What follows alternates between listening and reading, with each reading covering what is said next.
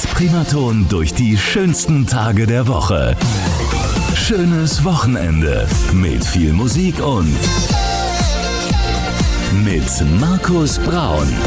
Und wir starten rein in eine neue Ausgabe von unserem Talk-Format Auf einen Kaffee mit. Ja, und mein heutiger Gast ist ein erfolgreicher und leidenschaftlicher Verleger, Fotograf und auch Buchautor. Und seine große Leidenschaft ist das Bier. Und diese Leidenschaft, die möchte er mit so vielen Menschen wie möglich teilen. Und dazu passt auch seine gegründete Deutsche Bierakademie, die vom Bayerischen Brauerbund und Hotel- und Gaststättenverband mit der goldenen Bieridee ausgezeichnet wurde und was man als sogenannter Biersommelier drauf haben muss, welche besonderen Biere man probiert haben sollte und was dabei die Musik in seinem täglichen Leben für eine Rolle spielt, das wird er uns heute alles verraten. Herzlich willkommen, Markus Raupach. Hallihallo und einen wunderschönen Tag schon mal. Mensch, endlich mal einen Gast, den ich hier begrüßen darf, der den gleichen Namen trägt wie ich. Ja, macht es manchmal leicht und manchmal kompliziert, aber wir haben ja einen Buchstabenunterschied. Richtig. Du wirst mit K geschrieben, ich werde mit C geschrieben. Das ist der kleine feine Unterschied. Aber schön, dass du da bist. Freut mich sehr. Ja. Äh, bist du gut hergekommen? Ja, wunderbar. Ähm, ist ja, obwohl der Verkehr wieder rollt, trotzdem angenehm von Bamberg nach Schweinfurt. Kein Thema. Ja, das ist mit der Autobahn ist, eine, ist die Verbindung super. Ja? Klar, und Cabrio oben auf, Sonne scheint, alles. Cabrio, gut. ja? Ja, ähm, das war der kleine Luxus, den ich mir leiste. Also, weil ich das einfach schön finde. Ich fahre viel mit dem Auto, bin viel unterwegs, muss viel recherchieren. Okay. Und oft auf Landstraßen und so. Und da ist es schon schön im Sommer, wenn man das auch aufmachen kann. Ja, absolut. Mein Gast heute bei Auf einen Kaffee mit der Biersommelier Markus Raupach und gleich geht's richtig los in dieser Stunde bis 12 Uhr. Und jetzt erstmal Musik von Don Henley, The Boys of Summer. Passt perfekt zu unserem Wetter in der Region Main-Rhön.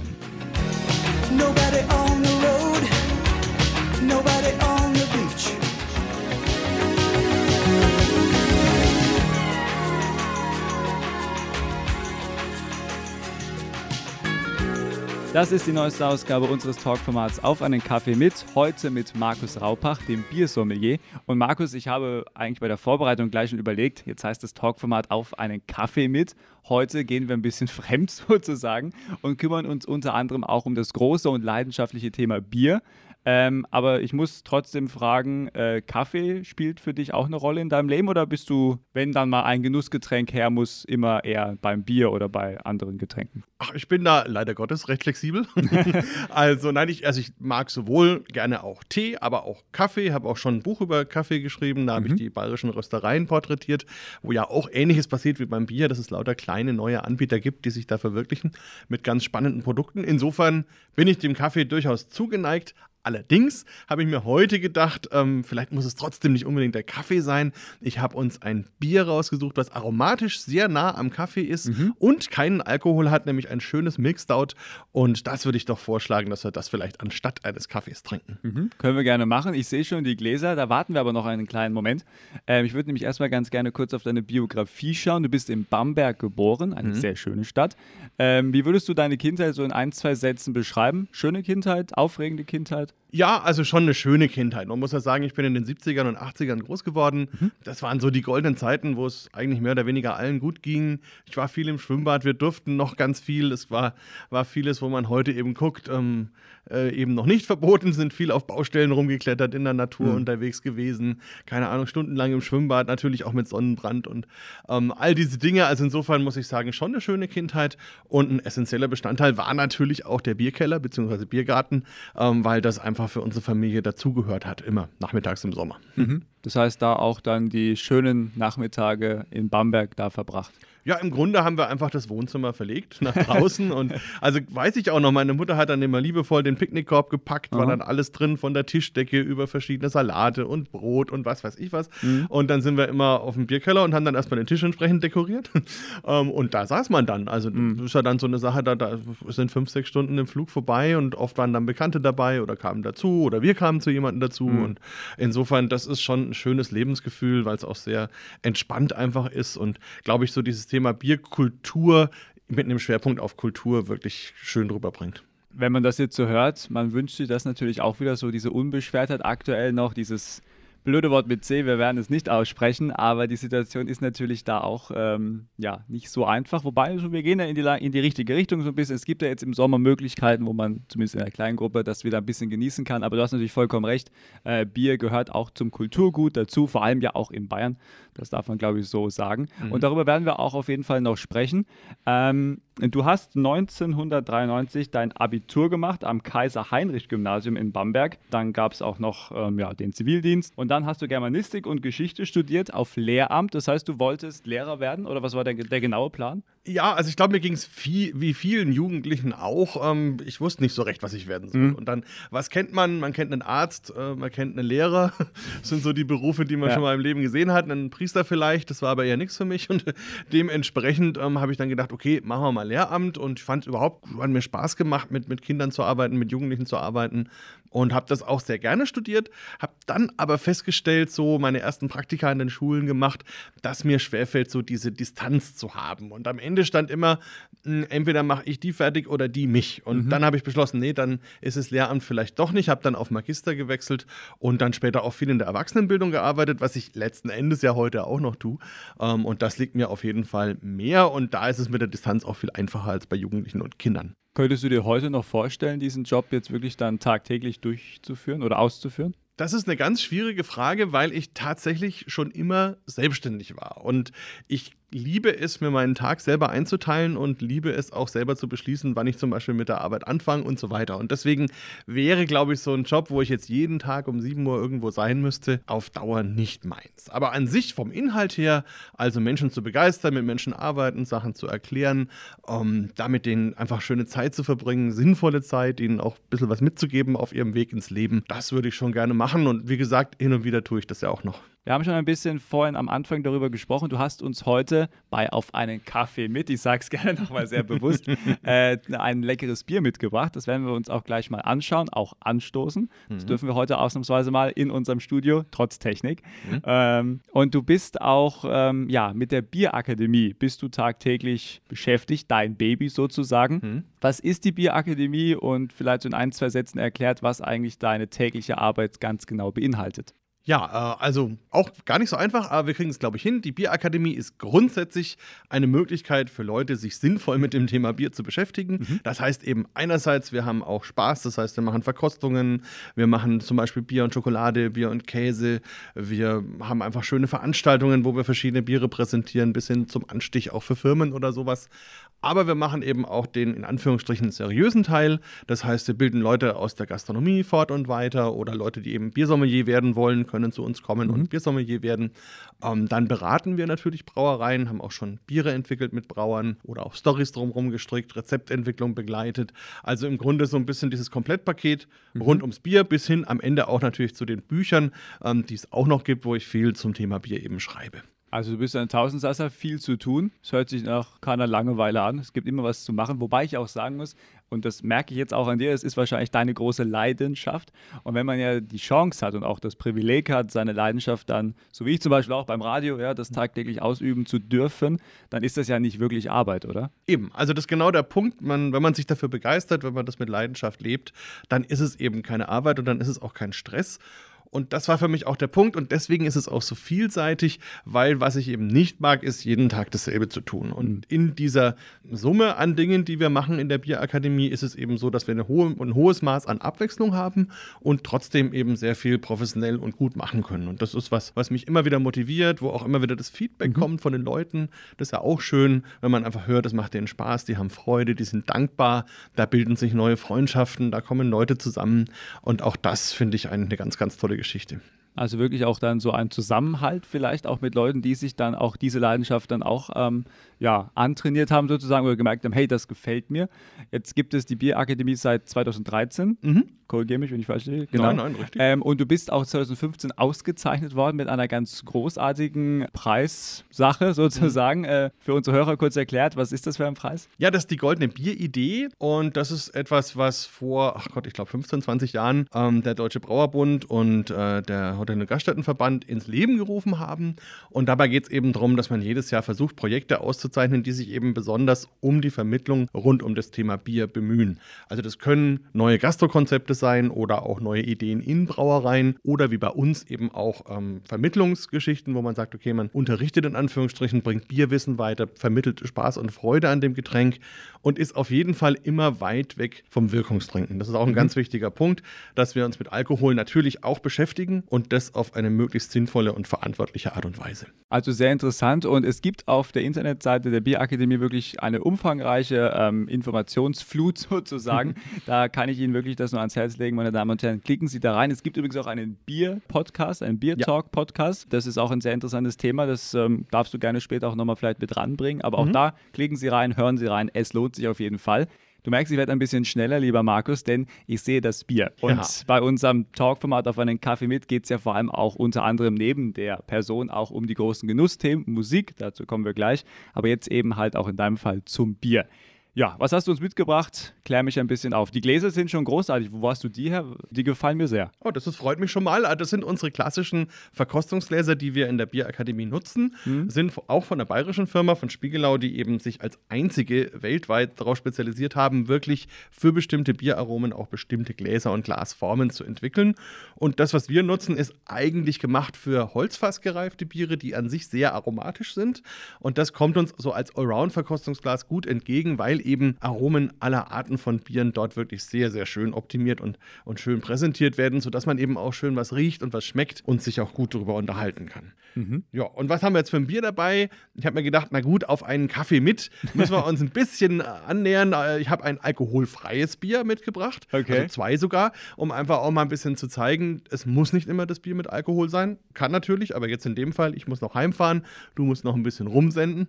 Ähm, dann ist es schon, das ist, schon äh, wichtig, ja. Dass wir dich jetzt hier nicht unbedingt abfüllen. Und dementsprechend, also wie gesagt, ein alkoholfreies. Mhm. Und ähm, letzten Endes ist Kaffee ein Röstaroma. Das heißt, man nimmt die Kaffeebohnen, röstet sie und durch die Röstung kriegen sie ihre Aromatik. Mhm. Und genau das gleiche kann man auch mit Malzkörnern machen. Und da kommen dann dunkle Biere dabei raus. In unserem Fall jetzt ein englischer Bierstil, ein Milk Stout.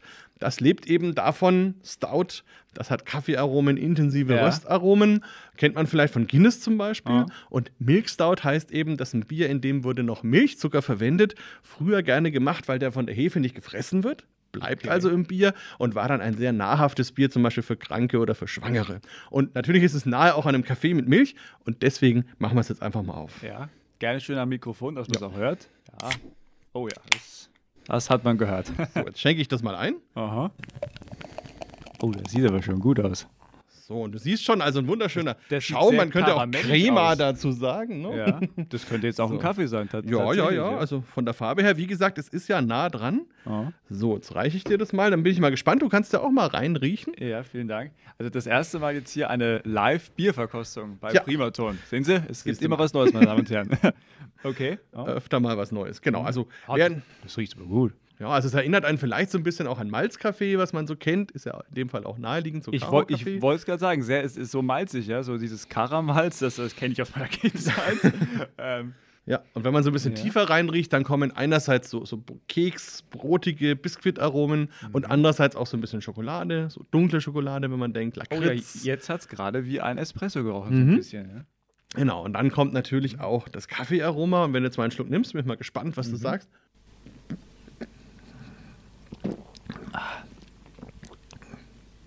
Mhm. Oh ja. Hm? Diese, die, die, ja, ja, diese Kaffee, oh, das ist ja toll. Erstaunlich, ne? Also es ist ein Bier, aber das wir haben... Das ist mein Samstag heute. genau. Aber wir haben eben auch ein bisschen ja. Kaffeearomatik und gut, ich meine, so ist das auch gedacht. Auch mhm. mit Alkohol wäre das so, dann hätte es eben noch ein paar Umdrehungen. Ja. Aber das ist eben auch das Spannende, dass es die Brauereien mittlerweile eben schaffen, da wirklich ähm, qualitativ perfekte alkoholfreie Biere zu machen, mhm. wo man, also wenn man jetzt nicht bewusst nach dem Alkohol sucht, ähm, ihn auch nicht vermisst. Und das ist wirklich ganz toll. Jetzt hast du vorhin angesprochen, es ist ein, ja, in Anführungszeichen spezielles Glas, um die Gerüche besser aufzugreifen. Wenn ich das jetzt zu Hause kaufe und ich habe dann ein normales Bierglas, ist dann auch so diese Intensität da oder braucht es unbedingt dieses Besondere? Ja, es funktioniert schon auch mit normalen Gläsern, Aber im Grunde, es gibt viele Parameter bei einem Glas. Da geht es um die Höhe, um die Wandung, um die Stärke des Glases, um mhm. den Punkt, wenn das Bier dann in den Mund kommt und so. Und das ist in der Tat bei so einem normalen Glas, was man zu Hause verwendet, nehmen wir mal ein Senfglas oder so, eher suboptimal. Ähm, deswegen würde ich empfehlen, wenn man zu Hause mal probieren will, einfach selber zu sehen, macht das Glas was aus, dann würde ich mir einfach mal zum Beispiel ein Weinglas nehmen, ein Rotwein- oder Weißweinglas und eben zum Beispiel so ein klassisches Senfglas oder so. Mhm. Und dann mal dasselbe Bier in beides geben und dran riechen und dran schmecken. Und dann merkt eigentlich jeder sofort, was das Glas für einen Unterschied macht. Und in dem Fall ist natürlich für uns jetzt für die Sensorik so ein Verkostungsglas immer gut. Ich bin gerade sehr begeistert. Red noch ein bisschen weiter, das Bier. ja, gerne. Also ich kann noch ein bisschen erzählen, ja. weil Aber ich würde sagen, wir, wir stoßen, wir stoßen mal an, an. Genau. Das kriegen wir auf die Entfernung hin. Jawohl. Prost, wunderbar, perfekt. Ja, nein, ich kann gerne noch ein bisschen erzählen, weil hinter dem Bier tatsächlich auch noch viel steckt. Äh, weil, wie gesagt, äh, alkoholfrei ist tatsächlich auch für mich persönlich, finde ich, ein wichtiges Thema und ähm, wird auch in der Brauwissenschaft und in der, in der Industrie, in der, im Geschäft letzten Endes immer wichtiger. Und ähm, wenn man so in die jungen Zielgruppen schaut, dann ist es so, dass es immer mehr Leute gibt, die zwar Bier trinken, aber noch nie eins mit Alkohol getrunken haben. Also durchaus ein Markt, der wächst mhm. und wächst und wo man eben so in 10, 15 Jahren sehen wird, dass die Brauereien, die das jetzt verschlafen und keine eigene alkoholfreie Linie einführen, da einfach massiv verlieren werden. Das gehört einfach dazu. Und ich habe die Brauerei, die wir jetzt hier verkosten, kennengelernt vor vier Jahren, glaube ich, in Brüssel. Okay. Da war ein Forum, ein Beer and Health Forum, ähm, wo eben man sich damit beschäftigt hat, mit Bier und Gesundheit und Alkohol. Und da war eine Brauerei zu Gast aus England, die sich ganz neu gegründet hat und die ausschließlich alkoholfreies Bier macht. Big Drop heißen die, die wurden total belächelt und ich habe den Gründer kennengelernt, wir haben uns lange unterhalten, sind auch ein bisschen befreundet und seitdem schreiben wir uns immer wieder, er schickt mir immer wieder Bier mhm. und hatte dann auch auf der letzten Brau vor der Pandemie auf der Messe einen großen Stand, wo ich die Biere ein bisschen präsentiert habe. Äh, und da war es wirklich erstaunlich, wie die Leute reagiert haben, dass sie plötzlich gemerkt haben, okay, man kann das machen und man merkt es eigentlich kaum. Und da war in Deutschland lange Zeit hier so ein bisschen einfach nur für die Autofahrer und später dann das alkoholfreie Weizen für die Sportler. Aber dass man es jetzt auch in den Genussbereich bringt, das ist relativ neu aber entwickelt sich immer mehr und immer besser und ich finde das ganz spannend. Und es schmeckt auch großartig. Also das darf ich laienhaft hier sagen, als äh, Nicht-Biertrinker oder sagen wir mal sehr seltener Biertrinker. Aber das, das gefällt mir sehr gut.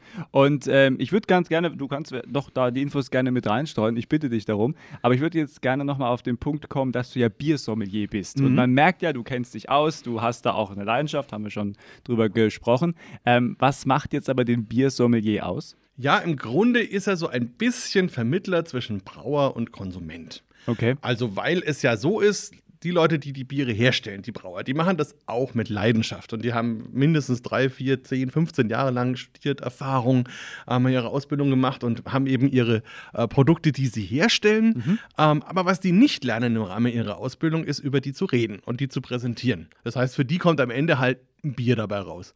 Und dann steht im Regal halt eine Flasche und auf der steht Bier. äh, und so war das ja auch lange Zeit. Und wenn man in die Speisekarten von Restaurants vor 10, 15 Jahren ähm, schaut, da steht da halt helles Bier, dunkles Bier, Weißbier. Ähm, und das natürlich relativ wenig. Und mhm. für den Konsumenten sagt das jetzt eigentlich gar nichts. Und das ist die andere Seite. Der Konsument möchte schon ein bisschen wissen, was habe ich denn da zu erwarten? Wie schmeckt das vielleicht? Wie riecht das? Wozu passt das? Was ist vielleicht für eine Geschichte dahinter? Gibt es eine besondere Rezeptur? Bietet die Brauerei vielleicht eine spannende Geschichte? Ist der Brauer selber ein spannender Typ?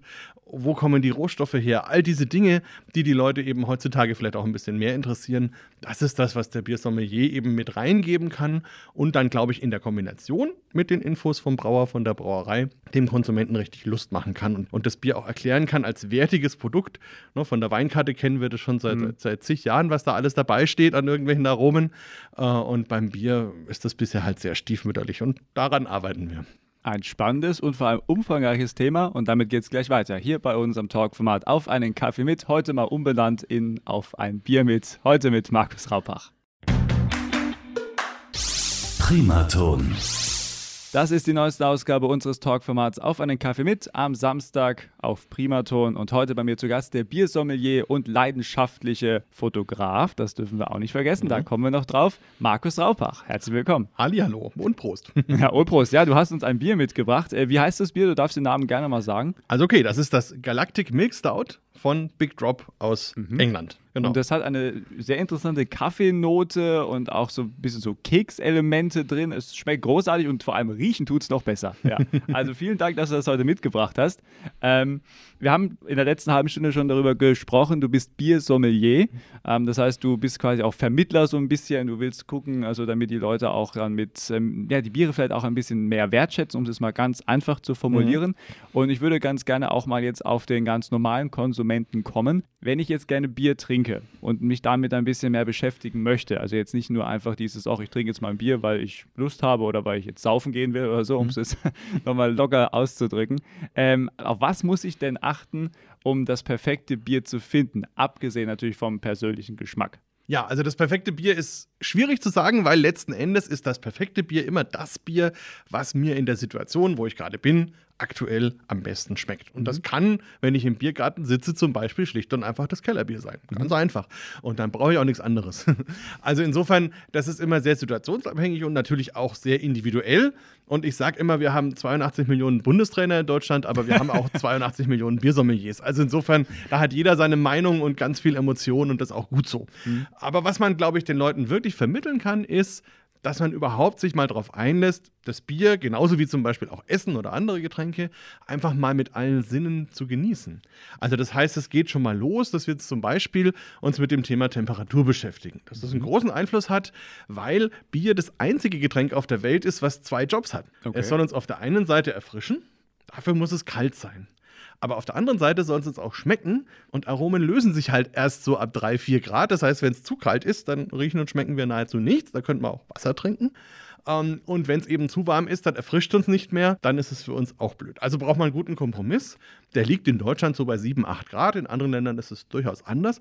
Und das ist eben schon was, was jeder mal probieren kann, dass er sich ein Bier nimmt und eins vielleicht in den Kühlschrank stellt und eins nicht und dann beide mal ins gleiche Glas gibt, also zwei gleiche Gläser mhm. Äh, und dann einfach mal auch schaut, gibt es da einen Unterschied, schmeckt das anders?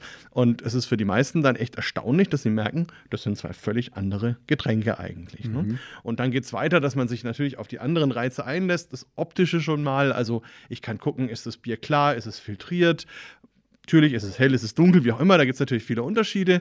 Und danach kommt dann letzten Endes die Nase. Das heißt also, was rieche ich denn? Mhm. Und das ist eigentlich der Sinn von uns, der am meisten erfassen kann. Und da gibt es halt Florale oder, oder Gewürzaromen zum Beispiel oder auch ähm, Obst, letzten Endes Mango, Ananas, solche Sachen kann man riechen, bis hin zu dem, was wir jetzt hier haben, Kaffee, Lakritz, Schokolade oder Rauch zum Beispiel, als Bamberger natürlich Rauchbier, Rauchbier ja. Mhm. großes Thema. Ja.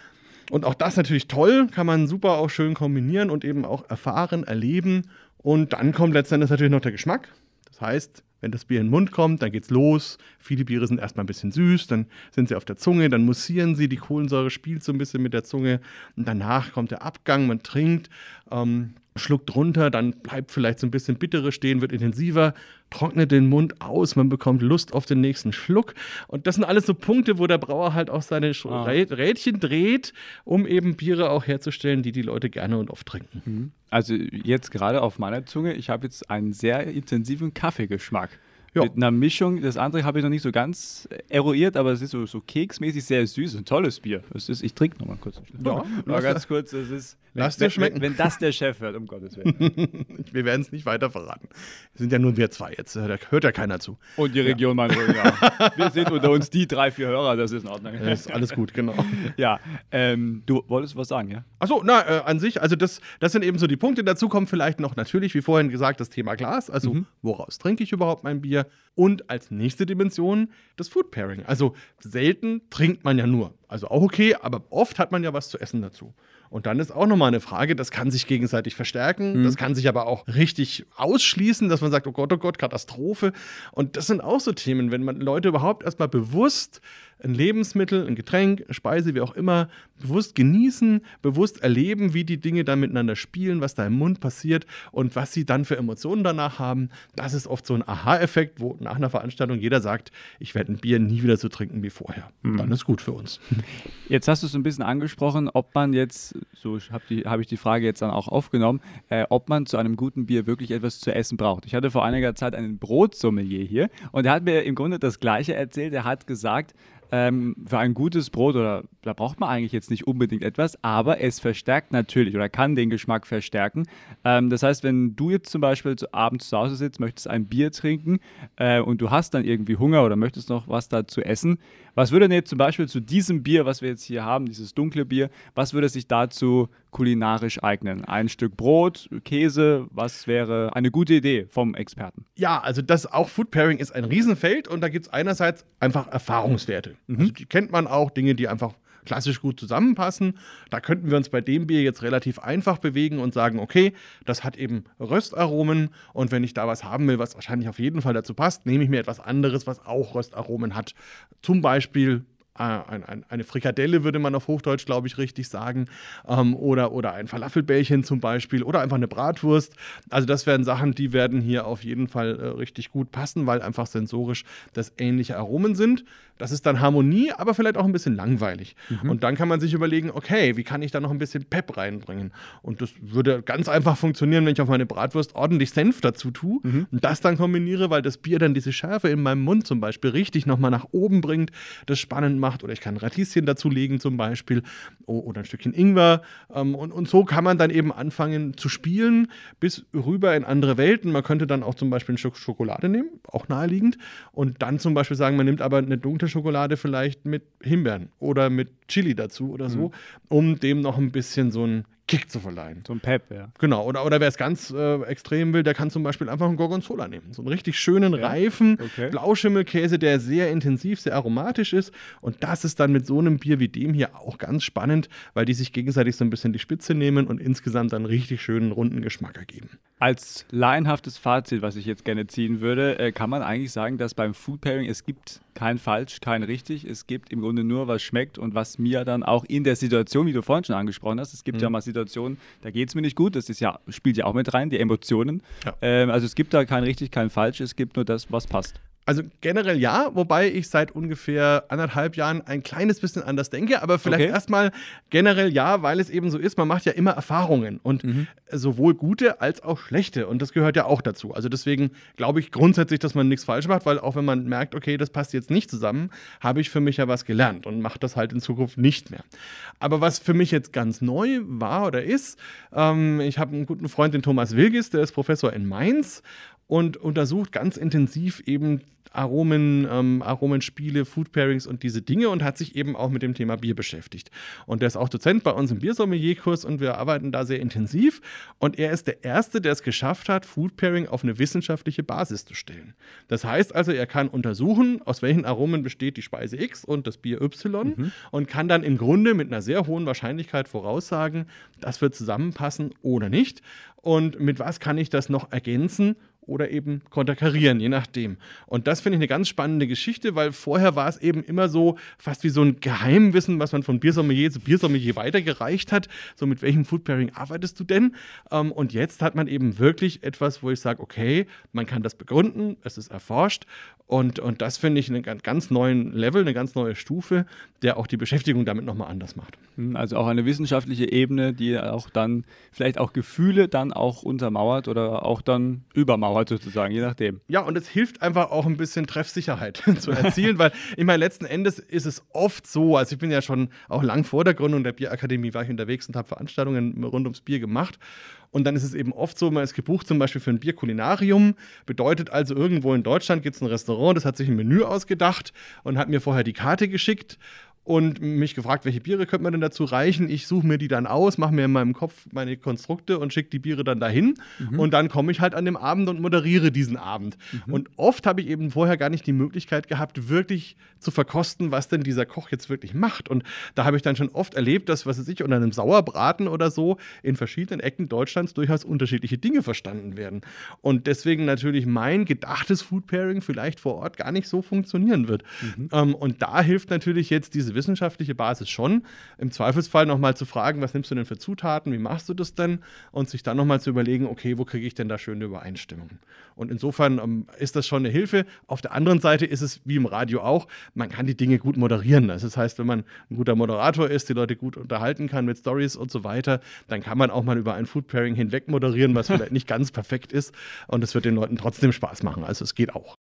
Äh, wir werden gleich nochmal uns ein zweites Bier angucken, ein ganz interessantes, ein Pendant sozusagen. Äh, vorher kommen wir zu unserer Genussfrage und bei Auf einen Kaffee mit dreht sich die immer um die Frage Musik. Was bedeutet Musik für dich in deinem täglichen Leben? Also muss ich sagen, es hat sich ein bisschen gewandelt. Früher war Musik für mich immer extrem wichtig. Also sowohl was selber Musik machen anging, also Aha. ich habe tatsächlich ein paar Instrumente gelernt zu spielen, aber es nie wirklich zu irgendeiner Form von Meisterschaft gebracht. Aber immerhin, der Versuch zählt.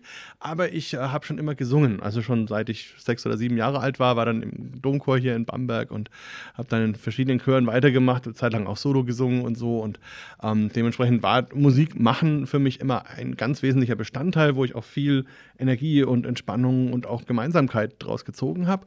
Und auf der anderen Seite habe ich auch in meinem Studentenleben viel aufgelegt als DJ und so und Aha, okay. eine große CD-Sammlung natürlich auch zu Hause. Und ähm, sagen wir mal, bis ich jetzt etwas ge gesetzter geworden bin, habe ich das auch zu Hause sehr ausgelebt zum Leidwesen meiner diversen Nachbarn ähm, und habe eigentlich wirklich fast den ganzen Tag irgendwie Musik gehört. Und dementsprechend ist es für mich schon immer noch sehr, sehr wichtig.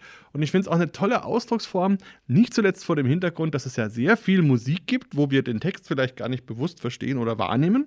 Also man denkt nur an die ganzen englischen ja. Songs, mhm. genau.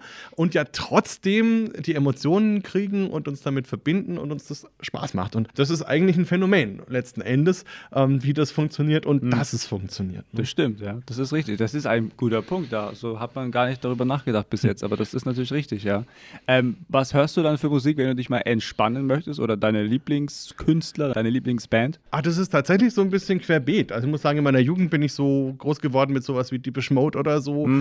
Ähm, später dann, was weiß ich, Oasis oder ähm, Eric Clapton, dann, wenn es ein bisschen ruhiger sein, sein mhm. darf. Ähm, ja, aber letzten Endes, ich bin da nicht so festgelegt. Also das Einzige, was ich nicht so großartig finde, ist so dieser neue deutsche Schlager. Das ist ein bisschen anstrengend, äh, weil da meiner Meinung nach auch ein bisschen genau das fehlt, was halt mhm. echte gute Musik ausmacht. Ähm, das ist halt erst für den Erfolg gemacht und dann fürs Herz. Äh, oft zumindest, nicht immer. Ich will da keinen Generalvorwurf machen. Ähm, aber da merkt man eben so anderen Liedern äh, schon an, dass das aus einer anderen Ecke kommt. Also gerade Eric Clapton zum Beispiel, wenn man an so einen Song denkt wie Tears in Heaven, mhm ähm, wo man eine ganze Lebens- und Leidensgeschichte in fünf Minuten nachvollziehen kann. Das ist ganz großes Kino und ich habe immer Ehrfurcht davor, dass solche Leute sowas überhaupt singen können. Also, weil ich, ich, ich könnte das gar nicht. Ne? Ich habe mhm. früher mal äh, in meiner Solo-Karriere sozusagen auch gedacht, ob ich auf Hochzeiten singen kann oder so. Ja. Aber da war ich dann auch immer so emotional dabei, dass das gar nicht funktioniert hat. Und dementsprechend ähm, muss ich wirklich sagen, da habe ich echt Respekt vor, vor den Leuten, die das machen. Und du hast uns auch einen ganz tollen Künstler mitgebracht, den höre ich auch sehr gerne, und zwar Johnny Cash. Nicht genau. mit Ring of Fire, sondern mit einem anderen Song, der aber auch gut ist, und da hast du schon angesprochen, Personal Jesus von Johnny Cash. Was verbindest du mit diesem Song, bevor wir ihn uns jetzt anhören? Ja, also einerseits ist es eben auch einer der Songs meiner Jugend, wenn man jetzt an den Deepish Mode, die Deepish Mode Version denkt. Und andersrum ist Johnny Cash eben auch als Mensch, als Typ ein sehr, sehr spannender Charakter. Ähm, Gab es vor kurzem auch eine schöne Dokumentation im, mhm. im äh, Fernsehen, wo ja. man sich das mal anschauen konnte. Und er hat natürlich auch mit dem Thema Alkohol immer wieder seine Erfahrungen hin und her gemacht. Auch das verarbeitet er ja letzten Endes mit in diesem Song. Und ähm, es geht um ganz, ganz viel eben dieses, diese persönliche Ebene. Also wer bin ich, wo bin ich, was bin ich, womit beschäftige ich mich, wo will ich hin, ähm, wie, wie, gehen Leute miteinander um.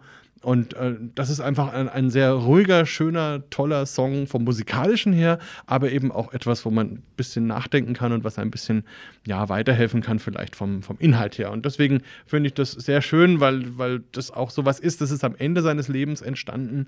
Und auch das finde ich total interessant, wenn Leute eben so irgendwann so quasi Bilanz ziehen und man einfach merkt, okay, jetzt, jetzt kommt so die Quintessenz von so einem Leben und gerade bei Johnny Cash war das natürlich unheimlich facettenreich und, und, und mit vielen Ups und Downs und das kristallisiert sich dann in so einem Lied und deswegen mag ich den sehr gern.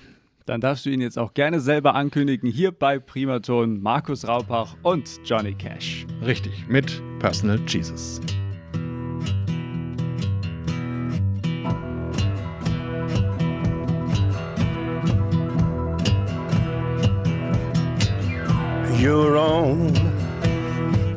Personal Jesus.